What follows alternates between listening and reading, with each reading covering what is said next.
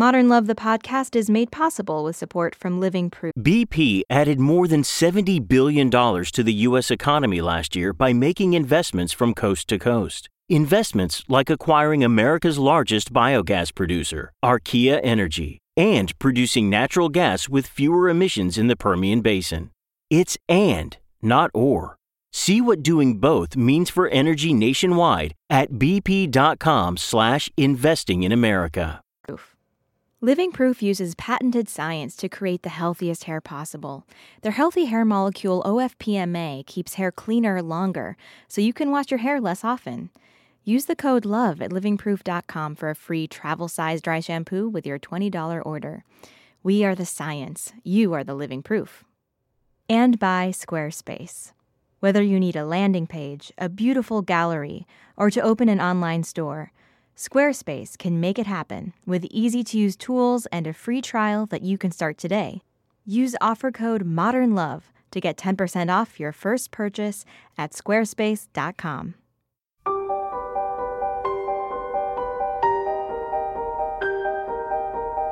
From the New York Times and WBUR Boston, this is Modern Love.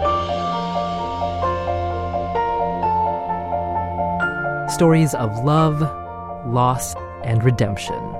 I'm your host, Meghna Chakrabarti.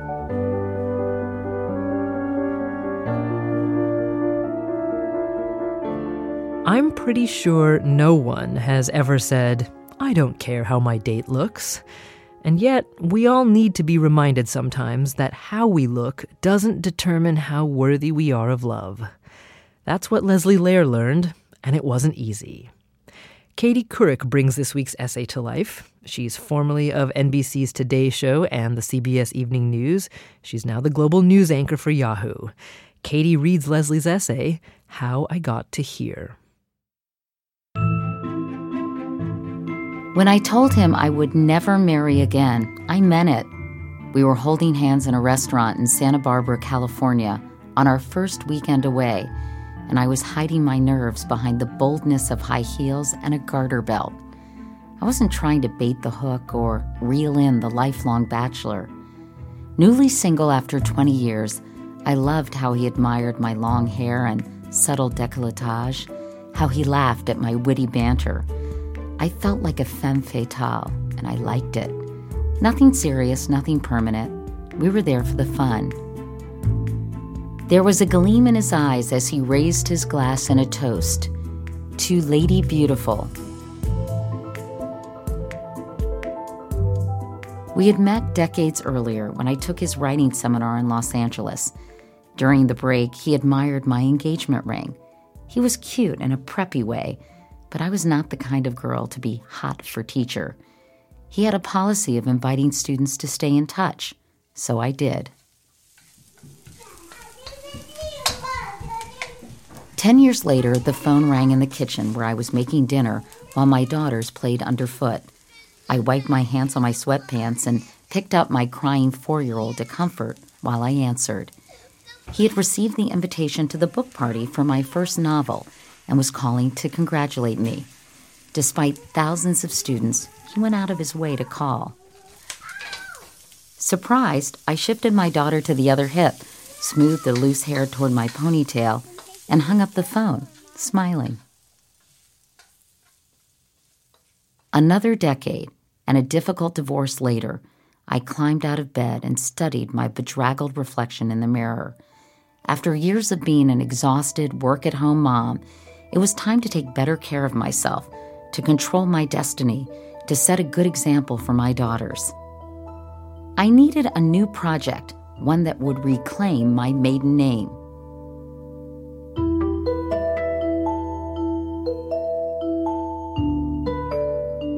When I sat down to begin writing, I dug out my faded notes from his class, now adorned with crayon marks and coffee stains.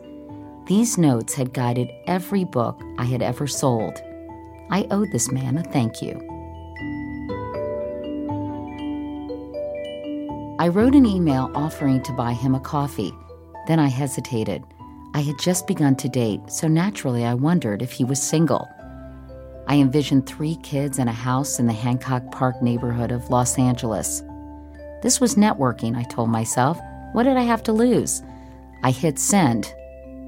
The next day, he emailed me back I'll buy the coffee.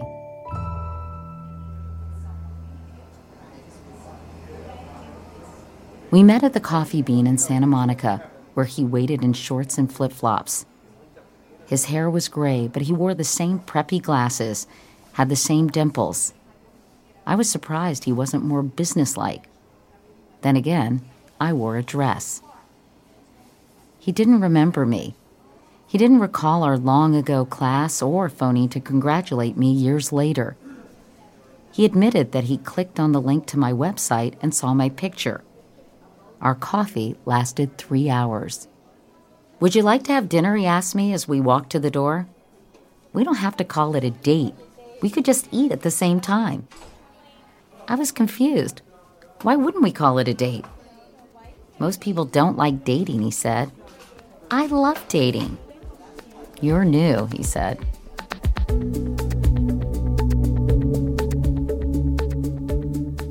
We began to date. Every Friday, he drove to the valley to take me out to dinner. After a long week, I loved dressing up and dining out. I loved having my girls pick out my earrings, then answer the door to a man bearing flowers. Sure, they were teenagers, eager to get rid of me on a Friday night, but they also saw how a woman should be treated. And they saw that I was a woman worthy of respect. Soon we added Saturday nights at his house.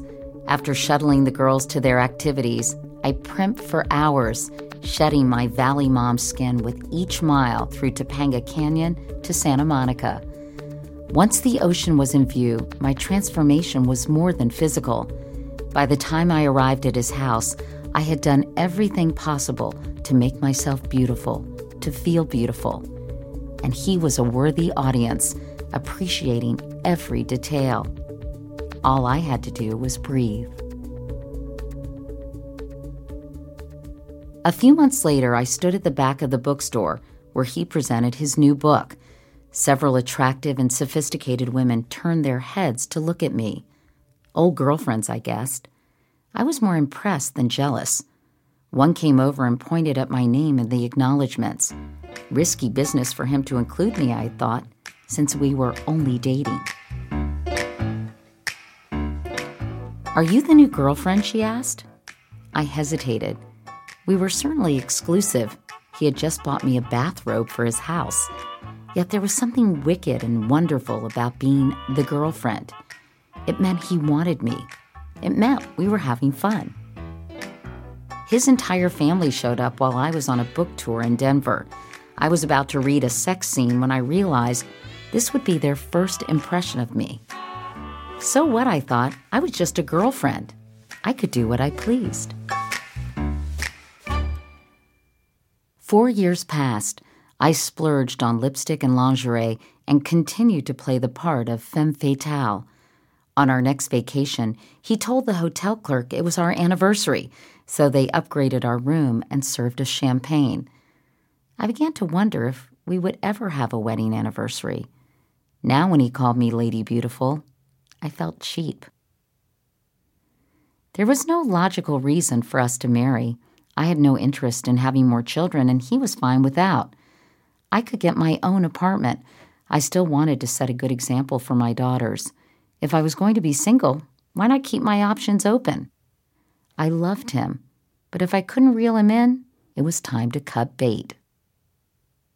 It took weeks for me to get the courage to confront him. He listened patiently, then began to laugh. Never getting married were your terms, he said, not mine. Later, he showed me a yellowed newspaper article he had clipped after our first romantic weekend in Santa Barbara. It was entitled, How to Buy an Engagement Ring.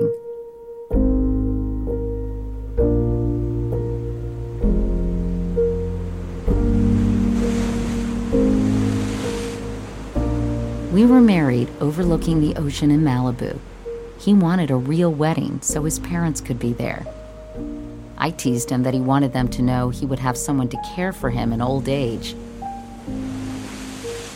His Ivy League friends flew out to see the notorious bachelor's demise with their own eyes. He asked me to wear a real wedding dress so he could show off his beautiful bride.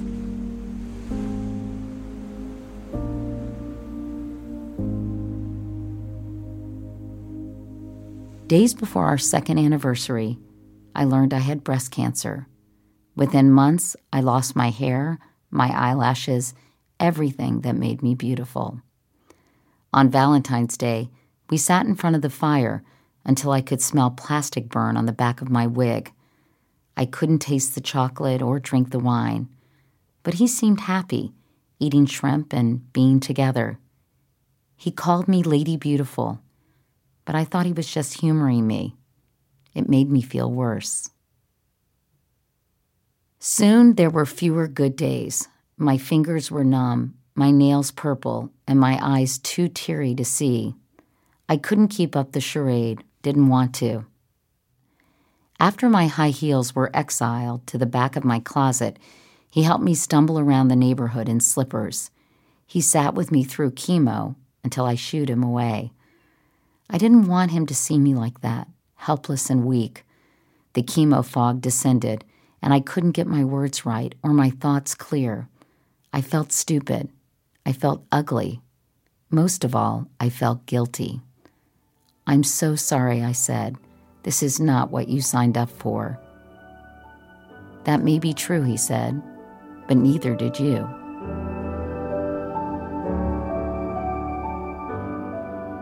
Now we sit in bed watching TV every night. My favorite fashion show is on, and he turns to me. This is the perfect date, he says. I laugh, thinking he is teasing as he rubs my aching legs, but when I look at his face, he's smiling. And I realize that he was the one who did the bait and switch. He made me believe that he responded to my strength and beauty, so I felt strong and beautiful. Maybe this was never the romance I imagined. Maybe I was the shallow one. He saw more. As we sit in bed and watch the beautiful women, I am not jealous. He still thinks I'm one of them. All I have to do is.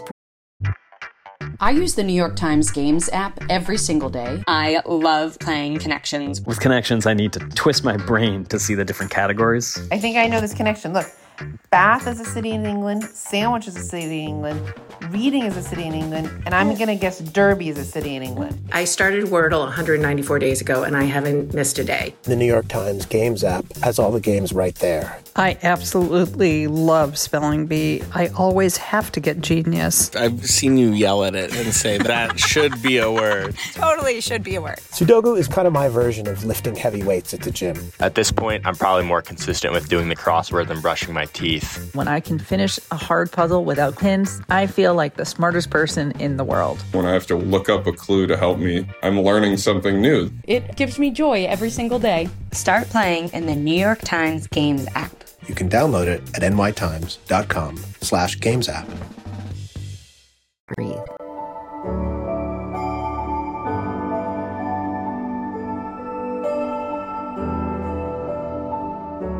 Katie Couric reading Leslie Lehr's essay, How I Got to Here. We'll hear how Leslie's doing today after the break.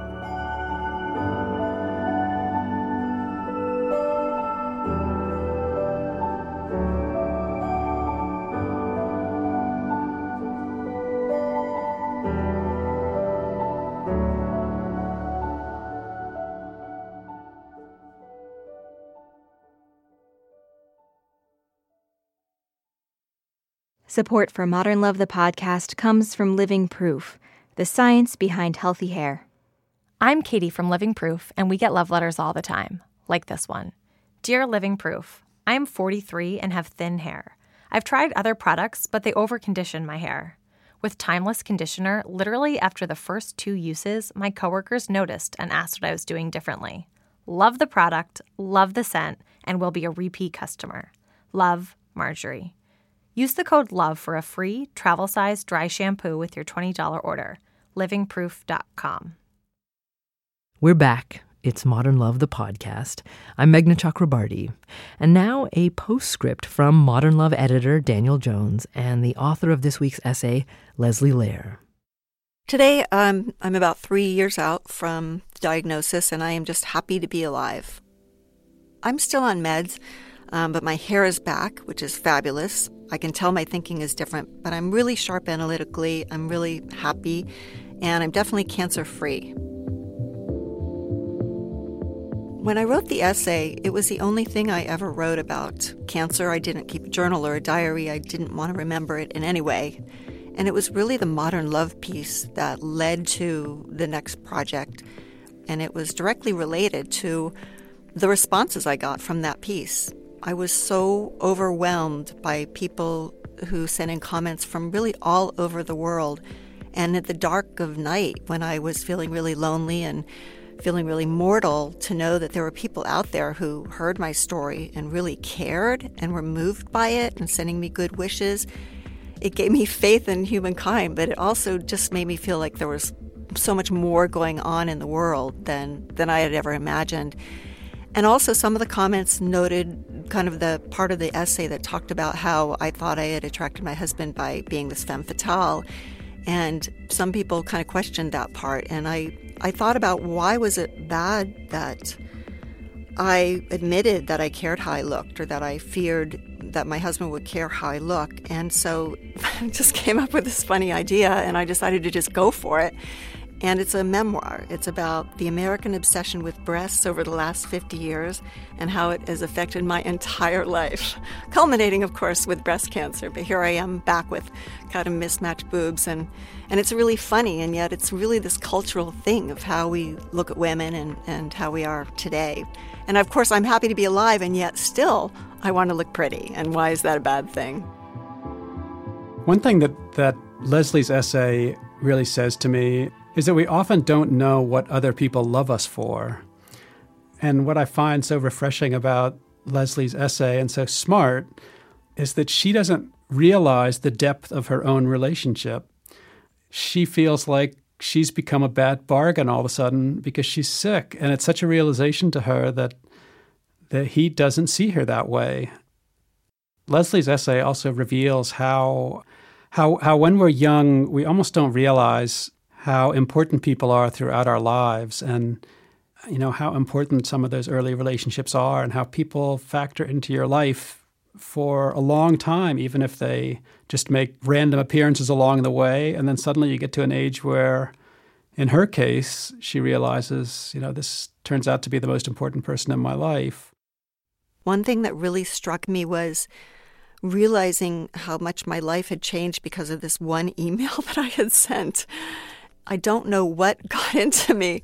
So I feel like the biggest takeaway from a romantic sense is just hit send. You just don't know what's going to happen. You know, you, you can't lose something you don't have. So you can you only gain if you take a risk. Just hit send. Leslie Lehr. She lives in Southern California with her husband John, where she's working on her memoir. We also heard from Modern Love editor Dan Jones. And now here's Katie Couric on why she wanted to read Leslie's essay. How I got to here really struck a chord with me, particularly because my husband was diagnosed with cancer. And I think that a cancer diagnosis really does peel away all the artifice of a relationship. And this notion that her husband liked all the things about her her decolletage, her lipstick shade, her long hair um, was obviously completely false. And I think it took her letting down her guard and allowing him to see her at her worst that made her realize he always thought she was at her best, no matter what.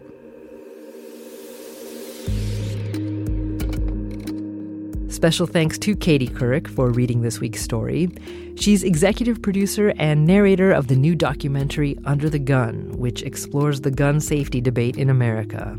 It's currently playing on Epix and Epix.com and will be available on iTunes and Amazon starting on May 31st. Next week on Modern Love, actress Maria Bello reads her own essay about opening up to her son and to the public about her non traditional love life. So, are you romantic with anyone right now? He asked. He had never met most of the men I had been in love with and had no idea I had been with a woman as well. I took a deep breath, knowing that my answer and his response would have an impact on our lives for a very long time. And last week, Taissa Farmiga read Hannah Selinger's story about waiting for love. We asked for your stories about the long wait, and you have come through and poured your hearts out. Well, actually, the ladies have. Gentlemen, I know you're out there and have some stories for us too, so tell us your side. Record a voice memo on your phone, 30 seconds or less, and email it to modernlove at wbur.org. Modern Love is a production of the New York Times and WBUR, Boston's NPR station. It is produced, directed, and edited by Jessica Alpert, John Perrotti, and Amory Sievertson. The idea for the Modern Love podcast was conceived by Lisa Tobin. Our casting consultant is Amy Lippens. Iris Adler is our executive producer. Daniel Jones is the editor of Modern Love for the New York Times and advisor to the show. Music for the podcast courtesy of APM. I'm Meghna Chakrabarti. See you next week.